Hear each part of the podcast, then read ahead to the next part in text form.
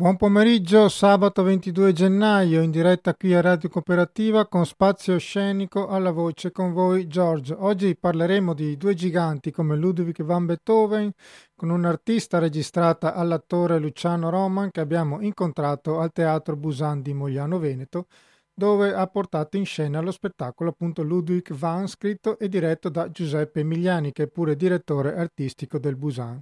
Ascolteremo nel finale anche un Un'intervista a Margherita Mannino che il 27-28 gennaio porterà in scena lo spettacolo Quando la mia stella brillerà, storia di Liliana Segre bambina, sempre lì al Teatro Busan e vi invito tra l'altro a non perdervelo. E così pure lo spettacolo che andrà in scena domani sera alle 18.30 al Teatro Quirino di Vigonza, ovvero Mistero Buffo, interpretato dall'attore Mattias Martelli che fra poco sarà in diretta telefonica con noi subito dopo la pausa musicale. Buon ascolto. E questa era la mitica banda Bordeaux e ora vi parliamo di Mistero Buffo del grande Dario Fo che sarà in scena domani 23 gennaio al Teatro Quirino di Vigonza. Al telefono con noi dovremo avere Mattias Martelli. Buon pomeriggio.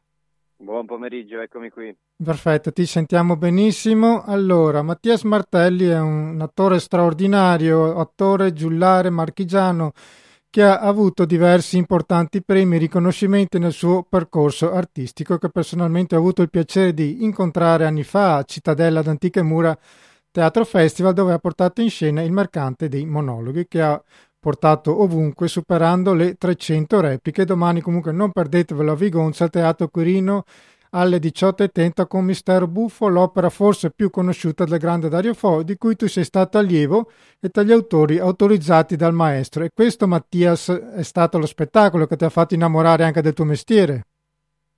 Esattamente, esattamente Giorgio. Eh, è successo da bambino, ho avuto una folgorazione, nel senso che i miei genitori mi hanno fatto vedere una videocassetta di Dario Fo e di Mistero Buffo e io sono rimasto veramente, veramente meravigliato perché questo attore solo sulla scena eh, faceva veramente immaginare mondi, personaggi bellissimi, straordinari, senza avere niente, quindi solo con la mimica e la gestualità. Era una cosa, eh, ricordo che mi, mi, mi, ha stupito, mi riguardavo le giullarate una dietro l'altra più volte, eh, cambiava vocalità, cambiava personaggi, è veramente un teatro totale, è giocoso, ecco, mi ricordo questo, che lui giocava, pur essendo un adulto già, eh, aveva oltre 40 anni, aveva un modo di giocare veramente da bambino che ha mantenuto per tutta la vita e questo l'ha reso veramente straordinario, oltre ovviamente alle capacità attoriali incredibili e, e, di scrittura straordinarie. E da lì io mi sono innamorato comunque di questo spettacolo e quando ho avuto l'occasione ho provato a metterlo in scena, poi grazie a Eugenio Allegri eh, che ha fatto la regia e grazie alle produzioni che si sono susseguite siamo riusciti a portarlo in giro anche in Europa che mi fa contentissimo. E domani appunto a Vigonza e insieme a te in questa rivisitazione di Mistero Buffo un altro grande artista come Eugenio Allegri e Mistero Buffo che sono diciamo ra- racconti biblici, racconti da Vangeli apocrifi dove abbiamo ammirato la straordinaria fisicità di Dario Fo da solo in scena, la forza della risata e della satira sulla tradizione dei giullari medievali. Dario Fo e tu stesso siete definiti dei giullari. Ricordiamo Mattia i giullari e cosa significa esserlo oggi.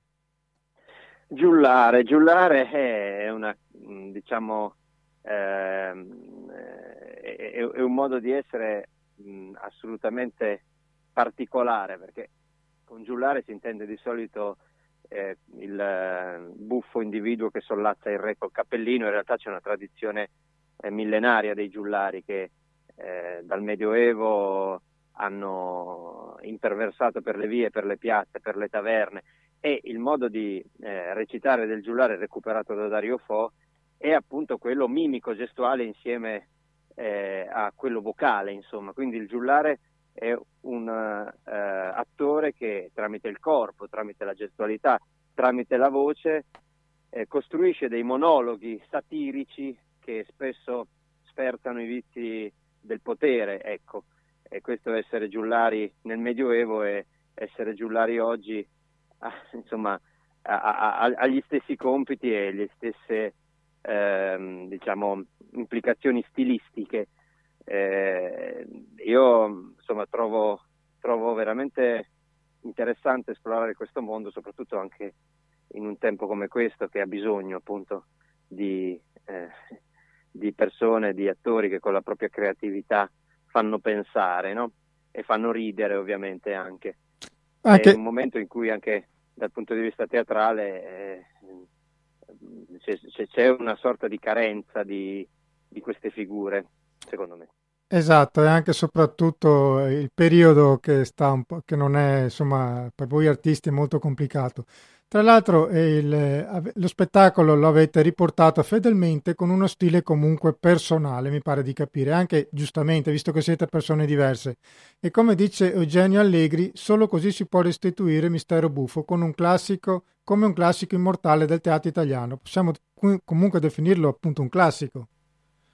Assolutamente, l'idea è questa, l'idea è che quello di Dario Fo eh, è un classico, questo mistero buffo universale che andrà oltre i secoli. E quello che facciamo noi è prendere questo testo e cercare di reinterpretarlo in un modo diverso, nel senso con le stesse parole, ovviamente, soprattutto nelle giullarate in gramlo, in questo linguaggio straordinario, eh, ma con eh, un diverso modo di eh, di usare la vocalità, un, un, corpo diverso, una mimica diversa, una voce diversa, io sono completamente diverso da Dario Fo e uso ovviamente le armi attoriali che sono mie e quindi così si riesce, grazie anche appunto a, a, all'insegnamento di Eugenio, eh, anzi soprattutto l'insegnamento di Eugenio, eh, che è quello della commedia dell'arte, che è quello del monologo, riportare lo stesso testo senza essere Dario Fo e proiettarlo verso il futuro. Dopo di noi ci saranno uh, altri e sono sicuro che per, uh, per, tanto tempo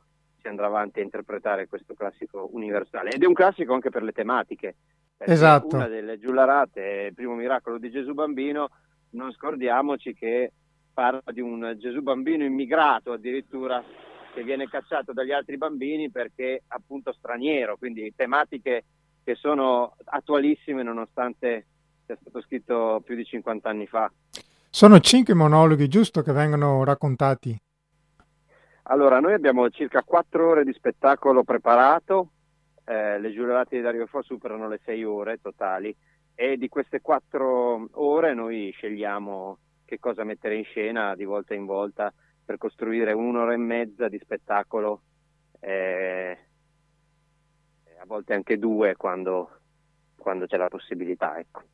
Tra l'altro tu sei stato definito dalla critica pirotecnico, geniale, entusiasmante, irresistibile, quindi insomma la responsabilità di portare ancora in scena quest'opera immortale l'hai superata alla grande, quindi io veramente vi invito domani, domani sera ad andare a vedere Mattias Martelli a Vigonza.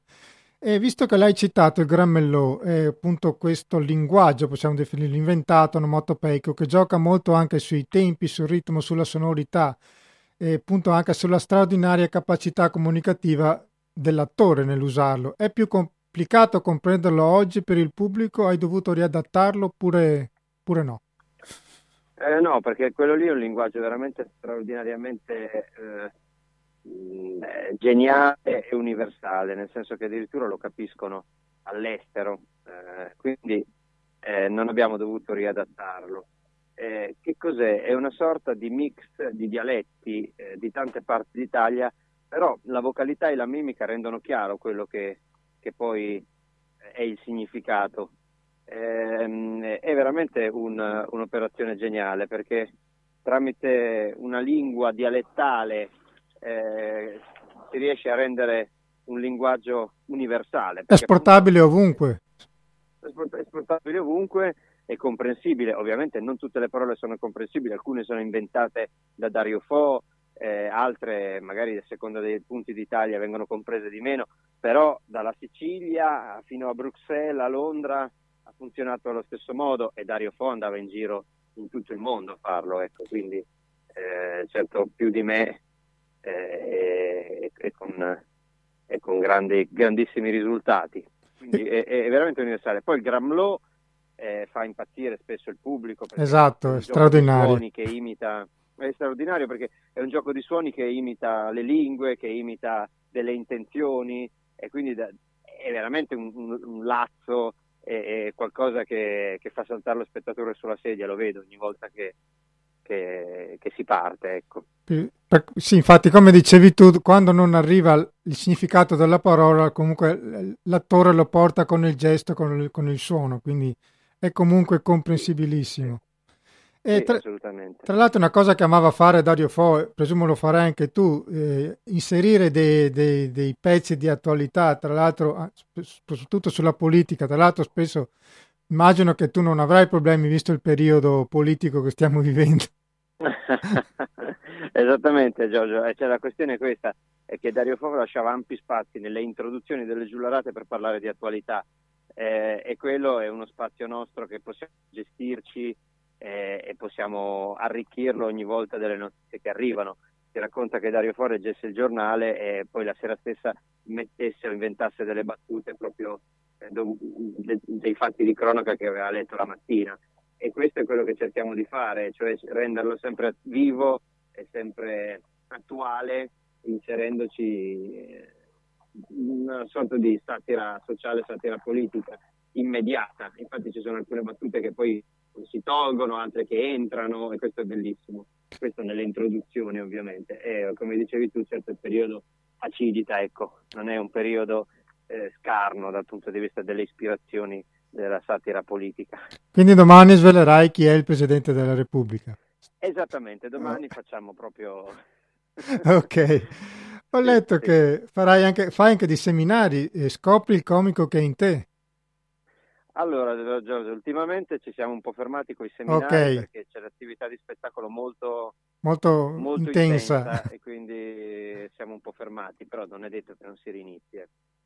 E nel 2021 comunque hai, hai, creato un nuovo lavoro che mm, spero lo porterai anche in Veneto, Dante fra le fiamme e le stelle. Appunto, avremo modo di vederlo anche qui quando, quando lo vedremo in scena. essere a Montebelluna, questa è una notizia. Perfetto. In anteprima, a maggio.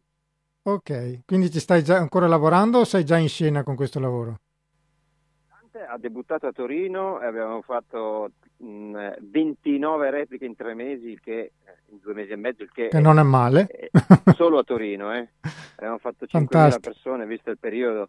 Quindi eh, lo spettacolo è partito alla grande, c'è una produzione molto importante che è lo Stabile di Torino insieme alla Fondazione TRG e, e c'è la consulenza di un di un professore noto a tutti che è Alessandro Barbero e del presidente Straordinario. della Crusca. Ecco, lui sarebbe un buon presidente della Repubblica, sicuramente. Un'ottima idea, vaglielo a dire, vediamo se... ok, Mattias, io ti ringrazio. Ricordo allora domani Mister Buffo 18.30 a Vigonza. Davvero andate a vederlo perché Mattias è straordinario. Grazie di cuore. Grazie Giorgio, grazie mille. Buon, pome- te allora. Buon pomeriggio abbraccio, buon pomeriggio. E noi facciamo una pausa musicale. A fra poco. Rientriamo in diretta con Spazio Scenico, ora parliamo di un altro grande artista, un genio della musica come Ludwig van Beethoven, raccontato nel suo lato umano, una persona dal carattere duro, astioso, che non riesce a costruire un rapporto sentimentale duraturo, che distrugge pianoforti cercando di ascoltare i suoni prodotti dalle proprie mani a causa della sua sordità, ma che non gli impedirà di essere il geniale compositore che sappiamo. Spettacolo scritto e diretto da Giuseppe Migliani, prendendo spunto dalle 1500 lettere del diario dei quaderni di conversazione lasciati ai posteri in eredità da Beethoven, uno spettacolo da vedere assolutamente che torna sul palco dopo la messa in onda attraverso un video durante la chiusura dei teatri, trasmesso appunto nei canali dello Stabile del Veneto. A portare in scena lo spettacolo l'attore Luciano Roman che ci ha lasciato un'intervista. Buon ascolto. Ascoltatori di Radio Cooperativa, siamo tornati a Mogliano Veneto e questa sera andrà in scena lo spettacolo Ludwig van, scritto e diretto da Giuseppe Migliani in scena un grande artista politico, Luciano Romo, è un grande piacere, grazie. Grazie, grazie. Prima de- è un debutto questo? È un debutto, è praticamente un debutto. Eh, in realtà lo spettacolo doveva debuttare l'anno scorso. Esatto. Poi per via del lockdown è stato fatto un video, che ovviamente non è la stessa cosa, e finalmente, finalmente questa sera incontriamo il pubblico vivo e vediamo, e vediamo che cosa succede. Comunque anche quello in forma video, ho avuto modo di vederlo, era molto molto emozionante. Siete riusciti a trovare comunque un'alternativa che era anche molto cinematografica, perché fatto veramente molto bene. Devo dire, che, devo dire che l'idea che è stata poi di quella di, di Giuseppe, di, eh, di, ambientare il tutto all'interno di un teatro come se ci fosse questo, questo spirito no? di, di, Beethoven che circola e che si trova okay. in, in, ogni luogo del teatro. Poi girava anche per Padova, mi pare. Sì, esatto, a un certo punto gira per Padova, in una Padova deserta, in pieno lockdown. È molto, molto suggestivo comunque. Mm. No, è, stato, è, stata sicuramente un'esperienza molto bella il fatto di fare un video, anche perché poi il testo, eh, devo dire che si presta moltissimo anche a una, a, una, ehm, a una, ripresa video perché è un monologo interiore, in fondo è un, è un discorso che, che, Beethoven fa con se stesso. No? L'interlocutore è lui oppure sono altri, ma è sempre lui, si parla molto addosso, insomma era, era un uomo complesso ma che, che parlava grandemente con se stesso, anche perché aveva questo suo problema che era la sordità esatto. e quindi era abituato a, a una solitudine e a, a, conversare proprio. Diciamo che questa parte qui è rimasta anche, la vedremo anche questa sera. Quindi. Guarda, il, il, testo praticamente è lo, lo stesso, stesso, del video. Okay. Eh, qui ovviamente in teatro è cambiata l'ambientazione, è cambiato tutto, sono cambiati anche i ritmi, non è, non è più la stessa cosa, insomma, lo spettacolo è molto diverso da, dal, dal, video che, che abbiamo fatto. E tra l'altro che si è occupato anche di scenografia, di audioluci, di queste cose qua, ho letto dalla sua biografia. Beh sì, da, da, giovane, insomma la mia passione per il teatro è nata quando avevo 16 anni mentre facevo il liceo e allora lavoravo con una cooperativa di Milano ed, è, ed, è, esploso proprio il mio amore per il teatro per, le, eh, per tutti i lavori del teatro. Quindi ho, ho, lavorato, ho cercato di scoprire e di esplorare ogni, ogni aspetto del, del Quindi teatro. anche l'evolversi della tecnologia che va a combinarsi con l'arte antica come teatro si può fare, si sposa bene. Quindi.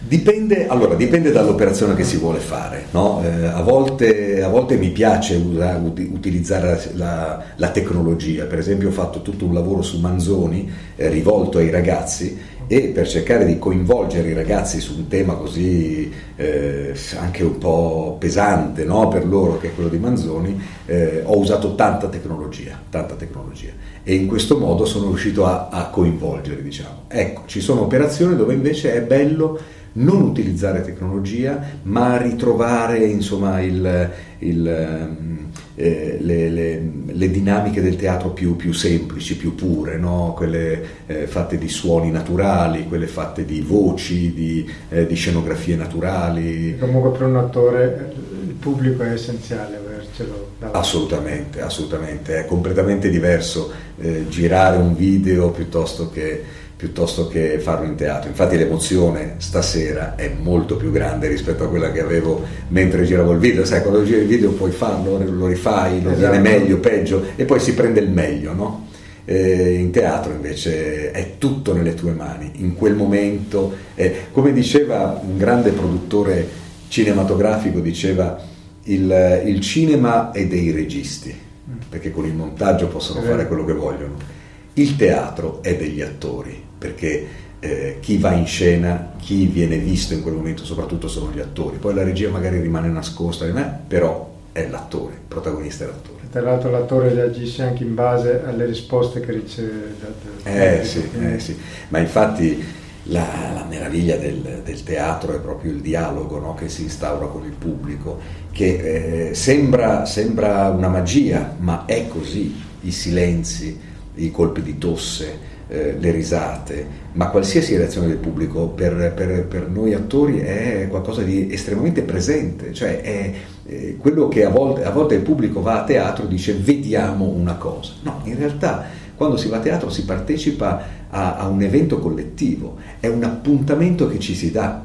Gli attori danno l'appuntamento al pubblico, il pubblico riceve l'appuntamento, però è un appuntamento tra persone umane, no? chi racconta e chi ascolta, è, è, una delle cose più antiche del mondo. Poi il pubblico di Giuseppe Emiliani è abituato a vedere sempre spettacoli di alta qualità, quindi sa, sa come sa comportarsi. Sa comportarsi, eh, beh sì, eh, io credo che l'abitudine al teatro, a questa lingua no, del teatro sia fondamentale perché eh, spe- mh, ultimamente si sta un po' perdendo soprattutto per i giovani ed è molto pericoloso. È molto pericoloso perché è, è come se, è come se mancasse un pezzo di vita in qualche modo no? a, a, tanti.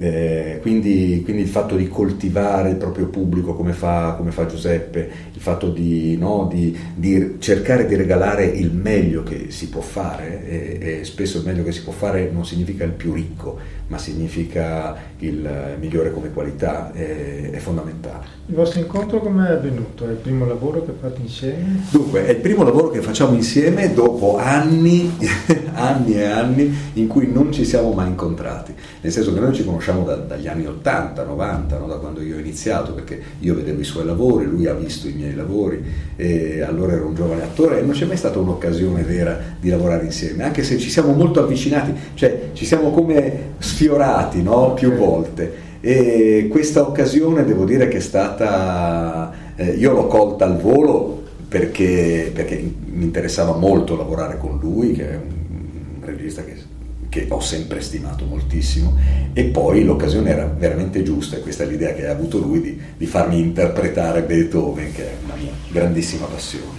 Allora, Ludwig van Beethoven, compositore, pianista, direttore d'orchestra, annoverato tra i massimi geni della storia della musica, una persona condizionata oltre che dal genio, dal suo talento, ma anche da, da tanti problemi che sono partiti già da, dall'infanzia, da una sua, da una sua infanzia sì. molto severa da parte de, del padre soprattutto. Guarda, eh, c'è una frase che lui dice, che io dico nel testo, che secondo me riassume molto bene eh, la sua consapevolezza di questa vita eh, terribile che ha vissuto, no? eh, ed, è, ed, è, forse la perdita di udito è stata la necessaria crisalide che mi ha permesso di diventare quello che sono. Cioè in qualche modo lui ha utilizzato anche la sua malattia, il suo malessere, le, il suo malessere poi nella vita, proprio mh, finalizzato a creare musica e a crearla in maniera straordinaria, cioè è qualcuno che davvero si è, ha sacrificato tutto se stesso per la musica, che è una cosa, è una cosa naturale, che uno fa naturalmente, non, non è qualcosa che uno sceglie di fare ho letto che Verni di, di Beethoven, dei suoi sì. scritti, lei eh, ha compreso ancora meglio la, anche la sua. Eh, perché, perché in qualche modo, eh, essendo un artista totale, eh, la sua vita era, mh, mm, eh, com, si compenetrava con, con, la sua arte, non so, in qualche modo è, è, molto evidente, viene fuori molto bene. Il fatto che ehm, il fatto che la sua musica è esattamente la risposta alla sua vita e al suo modo di vivere, cioè è un uomo che è completamente trasparente, nel senso che eh, ha dei movimenti di vita, di scrittura, quindi di, di, eh, ma, ma, lo vedi nel, che, che, sono assolutamente come la sua musica, cioè passa da dei fortissimo a dei pianissimo eh, e sicuramente lui era un uomo che viveva momenti di grandissima depressione, momenti di euforia, momenti di follia, momenti di normalità, eh, il tentativo di, di, essere, eh, di, essere, un amante ma nello stesso tempo non riuscirci quindi una, arrabbiature e tutto questo, non so come dire, con una velocità che è proprio quella del, delle sue opere. Ok. Capisci? È proprio eh, il... Ehm, e questa è la parte che l'ha colpita di più? Ma questa, eh beh, questa è... Perché quando, quando, nel nostro mestiere riusciamo a, a scoprire la natura di una, una, di una persona... Anche perché lei entra in anima e corpo eh sì, beh, per forza, devi, devi, cercare di comprendere chi è quella persona, no? chi, chi, ma a noi interessano le persone, perché il nostro mestiere è fatto di personaggi che sono poi delle persone, no? quindi ci interessa capirne l'anima, capirne l'essenza in qualche modo. E, e, quindi la ricerca è in quella direzione, poi a volte si riesce, a volte non si riesce, chissà, i risultati poi non, eh, a volte si arriva all'80% no, di quello che si vorrebbe. Ho letto che a marzo andrà in scena con lo spettacolo di Giorgio Sangatti, sì. Il sogno di, not- di, una notte di mezz'estate, tra l'altro ci sono attori noti come Valerio Mazzucato, Sandra Toffolatti, un gruppo di attori giovanissimi che ho avuto il piacere di conoscere. E, ehm, com'è lavorare appunto con diverse generazioni di attori? Siete Ma lì... Che quello che un po' cercava anche Sangati di... Eh, beh, quello che, quello che cerca Sangati, infatti non è la prima volta che mi chiama in questo tipo di operazioni, è proprio mettere, mettere a confronto due generazioni di attori anche molto diverse, no? perché sì, lavoro con gente di 25-30 anni, quindi è esattamente una generazione eh, successiva a quella mia Mm, eh, devo dire che è un'esperienza fantastica perché eh, i giovani hanno una purezza e una, e una capacità di, di, stare in scena eh, assolutamente eh, semplice, pura, no? Eh, immediata. Magari noi siamo più costruiti, più, no? abbiamo più capacità di difenderci in qualche modo, abbiamo imparato come difenderci. Loro invece si buttano, si lanciano okay. e questo per noi è una grandissima, è una grandissima dose di, di, di, eh, di, gioia, di, novità, di gusto di far teatro finalmente no? in un altro modo. E loro, per loro probabilmente questo fatto di, di, avere un contatto con noi di questa generazione, comunque che abbiamo avuto esperienze importanti, eccetera, è l'occasione per, eh, per confrontarsi con con degli attori formati, diciamo, e quindi eh, è anche l'occasione per rubare un po' di mestiere. Ecco. Lei che personaggio interpreterà? Io faccio due personaggi che sono okay. un po' eh, le due facce della stessa medaglia, che sono Oberon e Teseo. No? Okay quindi eh, Oberon è il dio del, della, del, della, foresta e quindi eh, di tutto quello che riguarda la natura eh, più, eh, più, intima, umana, e Teseo invece che è eh, la legge, il, la città, il, no, le regole e tutto quanto. Sarete al Verdi e poi a Treviso? Saremo, saremo a Treviso, prima a Treviso e poi al Verdi, mi pare. Ok, con questo spettacolo ci sono altre date con eh, stiamo, stiamo, lavorando insieme a Bepi per, per avere altre date, per portarlo un po' So che c'era anche in mente un'orchestra ancora all'inizio. All'inizio c'era l'orchestra, sì, adesso, ma quella era un'operazione nata con il teatro, eh, con il teatro stabile. Comunque stasera c'è una scenografia fantastica di candele, di lui, ho letto. È una Sarà... scenografia molto interessante, molto interessante. Bene, grazie a Luciano Roma, grazie davvero di cuore, buon grazie. debutto e buona fortuna. Grazie a te, grazie a voi. E noi facciamo una pausa musicale. A fra poco.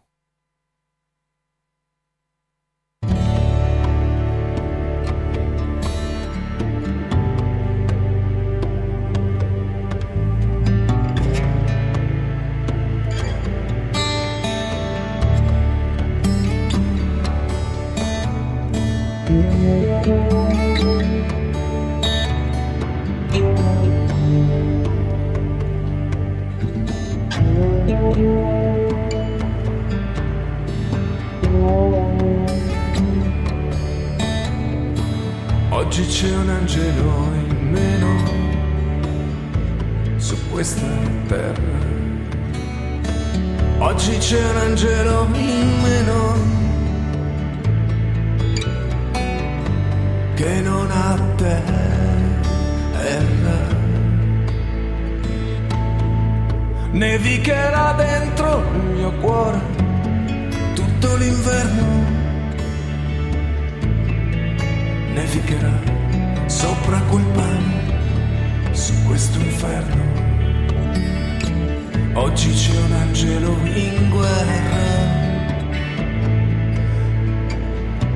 c'è un angelo in me e nemmeno una stella.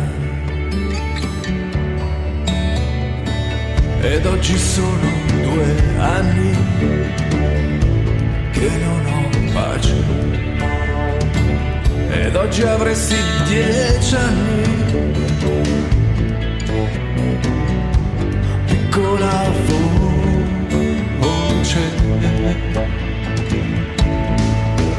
ghiacceranno le parole dentro il quaderno e copriranno il mio dolore come neve d'inverno. Oggi c'è un angelo in croce. Oggi c'è un angelo in me e nemmeno una luce. E saliremo le nuvole su ascensori di lacrime. Vedremo questo tempo che ci sbianca le pagine, ci bombarda di grandine ci scortica di vento. Oggi c'è un angelo in croce. Oggi c'è un angelo in meno e nemmeno una luce.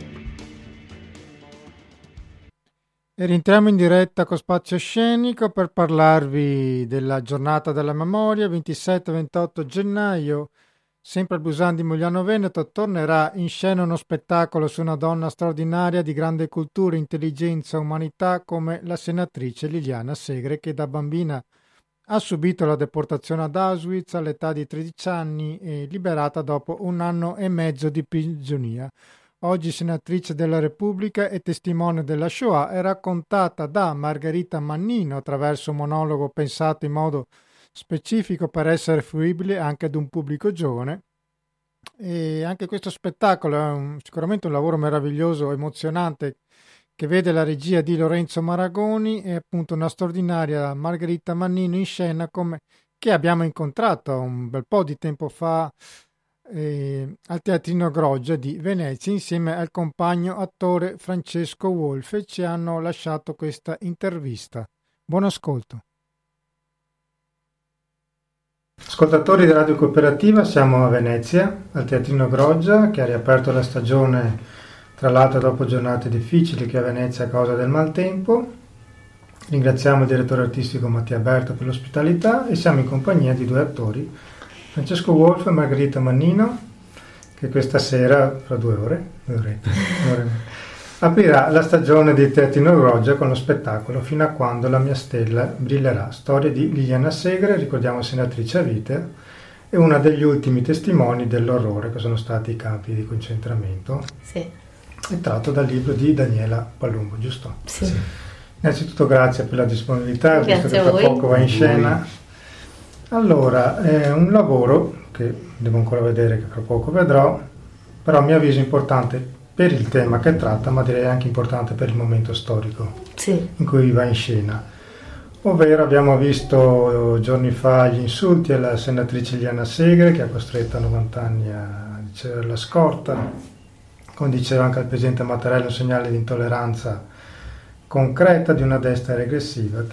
Ho letto che è partito tutto da te Margherita questo lavoro. Eh, beh, sì, l'iniziativa sì, in realtà, eh, come te, ci tengo a dirlo, non, in realtà non, eh, non è stato mh, voluto ecco, che questo, questo, lavoro fosse fatto in questo periodo, in realtà eh, l'idea, il, il, la conoscenza di questo testo è venuta proprio con Francesco eh, alcuni anni fa, quando abbiamo fatto una giornata della memoria per le scuole, eh, leggendo alcuni brani tratti da dei testi e tra questi c'era appunto il libro Fino a quando la mia stella brillerà. Da lì è cominciata a guizzarmi in testa l'idea di poter appunto trasformare il romanzo in un eh, monologo e quindi eh, il processo è cominciato vari anni fa per una serie di motivi legati anche a acquisizione diritti, scrittura, eh, produzione, eccetera.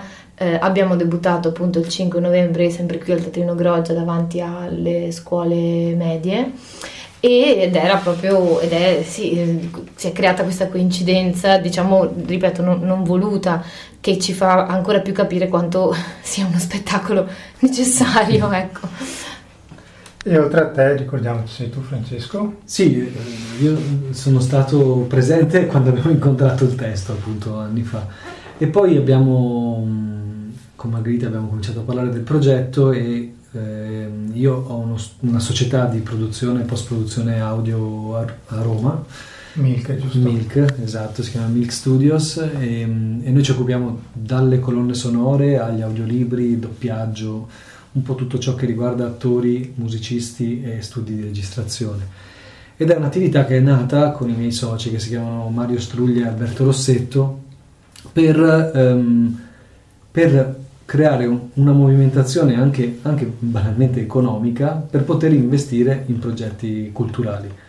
E, um, abbiamo prodotto dischi e questo in verità è la nostra prima produzione teatrale. Siamo partiti con un testo, diciamo, con un allestimento semplice, essendo questo un monologo, c'è solo Margherita in scena. È il primo lavoro che fate insieme vostro, allora questo? E... Beh, nostro, nostro, nostro prodotto da noi, sì. sì, sì, sì c'è la regia di, di Lorenzo Maragoni. C'è la regia Lorenzo di Lorenzo Maragoni, Maragoni sì, sì, sì.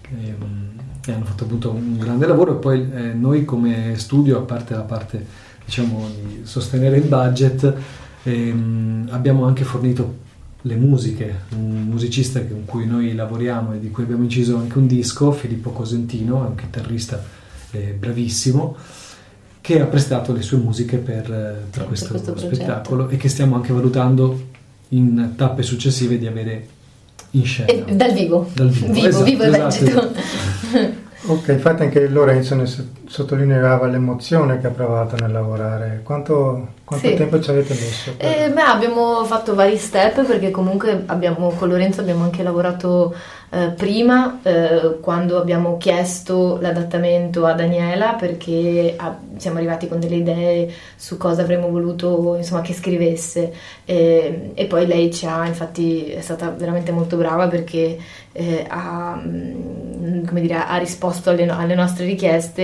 e face, facendo mm, dire, venire fuori un, un testo comunque eh, con dentro tanto di se stessa, ma appunto seguendo queste indicazioni che per noi erano fondamentali, quindi si è creata una bellissima sinergia tra noi tre. E poi con Lorenzo abbiamo provato all'incirca un, più o meno due settimane, direi. Sì. Infatti il libro ho letto che non parla solo di olocausto, ma soprattutto di indifferenza e sensi di colpa e la vita normale di una bambina che a un certo punto cambia a causa delle leggi razziali. Tu quindi ne farai più tappe della sua vita? Come sì, eh, diciamo che noi abbiamo eh, strutturato il, il, lavoro in um, quattro parti, eh, dove l'inizio è appunto un racconto sulla sua infanzia, molto anche spensierata, un po' viziata, eccetera, una presa di consapevolezza di questa emarginazione perché appunto arrivano le leggi razziali, quindi lei viene espulsa dalla scuola senza nessun motivo ed è questa la grande domanda a cui lei dice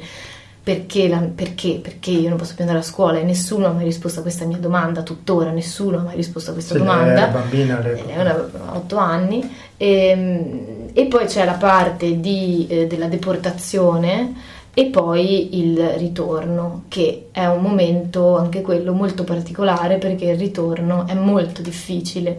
Poi è stata eh, l'unica bambina, ho letto, che è tornata da quel treno. Da quel treno di quel, quel, giorno lì, di quei 605 che partiva dal binario 21 come bambina, sì. So che l'avete sentita per... Sì, sì, sì, beh, certo, anche perché lei comunque ha eh, le è stato inviato il testo ovviamente perché lo leggesse, perché lo approvasse, perché l'ultima parola insomma ce l'aveva lei, ci ha dato la sua benedizione diciamo ad andare avanti. Quindi... E per te interpretarla che emozione è stato? Nel libro hai eh, scoperto qualcosa che magari non conoscevi di lei? Beh sì, sì, io anzi io l'ho conosciuta attraverso il libro in realtà perché io prima non, le, ho scoperto dopo che lei era da tanti, ormai già da 30 anni che, fa, che è testimone della eh, della Shoah che va nelle scuole, eccetera. E, e, io l'ho scoperto invece soltanto attraverso il libro, quindi l'ho conosciuta così. Beh, la vita eretere, magari una serata a Roma, magari visto che... Sì, adesso è molto impegnata, o perché, perché comunque sta, sta, a Mil- esatto, sta a Milano. oppure quando a Roma magari avrà qualche impegno istituzionale. E attualmente comunque è rivolto soprattutto agli studenti questo lavoro? Sì, sì, noi abbiamo, siamo partiti con l'idea di mh, farlo per, per, le scuole, per i ragazzi dagli 11 anni. Come è stato accolto quando l'hai portato? Beh, bene, benissimo, devo dire, non so se i ragazzi erano incredibilmente educati, ma sono stati bravissimi, mm. attenti mm. per tutte loro, sono stati veramente bravi e ho saputo dopo sia i professori che alcuni figli di qualche genitore che abbiamo conosciuto, insomma abbiamo avuto una serie di commenti estremamente positivi proprio da parte dei ragazzi, quindi bene. Anche perché non è un, uno spettacolo dai, dalle tinte pastello, diciamo che no. è, dura circa, circa, un'ora e un quarto, ma è di narrazione. Poi okay. il linguaggio usato, impostato da Daniela, è sicuramente un linguaggio destinato anche a un pubblico giovane, soprattutto a un pubblico giovane. Però nella sua semplicità, con una tematica così eh, vorrei dire conosciuta, anche se abbiamo visto che secondo me, secondo me non è sempre così. Mm eh, conosciuta da tutti. Ha visto però, gli insulti che riceve. Esatto, è, mm. È, però una tematica che se non altro ehm, nell'immaginario esiste già, quindi anche semplicemente parlarne, portando la, la presenza dell'attrice in scena che porta, proprio diventa essa stessa testimone, dà una forza a questo testo che anche agli adulti ha fatto, abbiamo visto perché ha fatto una prova generale con gli adulti, ha funzionato. Anche sugli adulti fa presa, ecco. Sì. Ma le dichiarazioni che ha fatto riguardo alla situazione attuale vi spaventano? E secondo, voi, secondo voi perché? Paura, disinformazione? Cos'è che sta succedendo attualmente? Eh, cosa sta succedendo? Stanno succedendo tante cose, c'è una... Eh, è una cosa estremamente paradossale secondo me perché c'è una possibilità di accesso all'informazione come non c'era mai stato prima Dall'altro lato questo mondo social, mondo internet si è riempito a, di notizie che non sono vere, appunto fake news, di, e anche ha dato la possibilità probabilmente anche a dei caratteri di un certo tipo a dare sfogo a tutta una serie di pulsioni che prima per qualche motivo invece tenevano mm, represse, mi viene da dire, perché comunque penso ai nostri genitori che sono figli del degli anni 50, comunque persone che hanno fatto il 68, 70 anni, 70 così, e ci raccontano da quando noi eravamo giovani l'antifascismo era una cosa normale, era sì. di tutti, di tutti, destra, sinistra, centro, non esisteva una distinzione. L'uomo era antifascista, l'italiano era antifascista.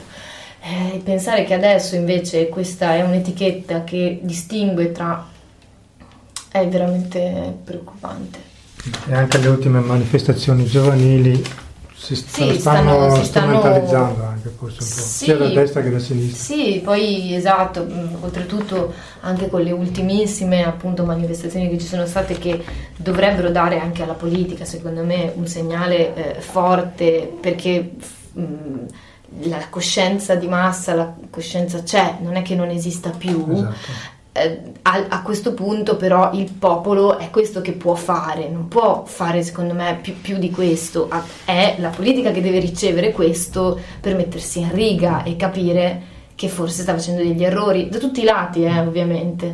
Poi eh, il fatto che noi fa, facendolo di lavoro ti rendi conto di quanto sia difficile a volte immedesimarsi nel personaggio, no? E quindi entrare nella storia di qualcun altro ricavandone e dando delle emozioni. Secondo me è importante, il teatro è importante per quello perché l'emozione è uno dei, dei vettori che ti porta a legare un pensiero a, a, nella tua memoria, nel tuo vissuto. Se, se si, appunto, le informazioni come circuitano su, sul web sono rapide, sono veloci, spesso, come diceva lei, è la fonte il vero problema. Eh, più hai un'apertura su un, un, mondo ampio, più devi essere tu selettivo e in grado di riconoscere che cosa è verità, che cosa è fondato, che cosa no. Pure Wikipedia stessa a volte fa degli strafalcioni e viene usata a volte come un'enciclopedia, esatto, ma non è esattamente la stessa cosa. E per quanto sia, sia, un bacino enorme, solo che comunque devi sempre essere lì un po' più col fucile in mano, diciamo, nel, usando un paragone un po' militare e, ehm, e finché le, la comunicazione è così veloce, secondo me, soprattutto i ragazzi, penso, ma anche gli adulti, stiamo vedendo, non hanno il tempo di capire veramente e sedimentare quello che è un messaggio. perché ti resta, ti passa, ti scivola via come un gattino che gioca su Facebook. Invece non è questo, devi prenderti il tempo di ragionare su alcune tematiche e soprattutto su quelle che a livello umanistico devono restare principali. Perfetto, grazie mille. Grazie a te. Merda merda. Merda merda. merda. grazie di cuore. A te. E rientriamo in diretta per il finale di Spazio Scenico. Io vi ricordo alcuni spettacoli assolutamente da non perdere. Questa sera, sabato 22 gennaio, le parole non sanno quello che dicono. Amira, il nuovo lavoro di Marta Dalla Via, appunto Amira al Teatro Villa dei Leoni alle ore 21. Poi abbiamo Mattias Martelli domani alle 18.30 a Vigonza con Mistero Buffo di Dario Fo. Poi abbiamo giovedì 27 gennaio lo spettacolo Ginettaccio, storia di un uomo giusto, alle 20.30 a Conegliano con l'attore Giovanni Betto e il musicista Paolo Perin. Poi sempre giovedì 27 gennaio Andrea Pennacchi sarà a Campo San Piero al Teatro Ferrari con una piccola Odissea e poi a 27 e 28 gennaio Margherita Mannino che abbiamo appena ascoltato con appunto lo spettacolo Fino a quando la mia stella brillerà, storia di Liliana Segre bambina. Allora io vi ringrazio per essere stati all'ascolto, ringrazio Luciano Roma, Mattia Martelli, Margherita Manino e Francesco Wolf per questa puntata e vi saluto con la canzone Terra che trema e subito dopo ascolteremo, visto l'occasione della vicinanza del nella giornata della memoria un breve frammento del discorso appunto di Liliana Segre che ha tenuto al Parlamento europeo. Grazie a tutti di cuore da Giorgio e rimanete con noi. Buon pomeriggio.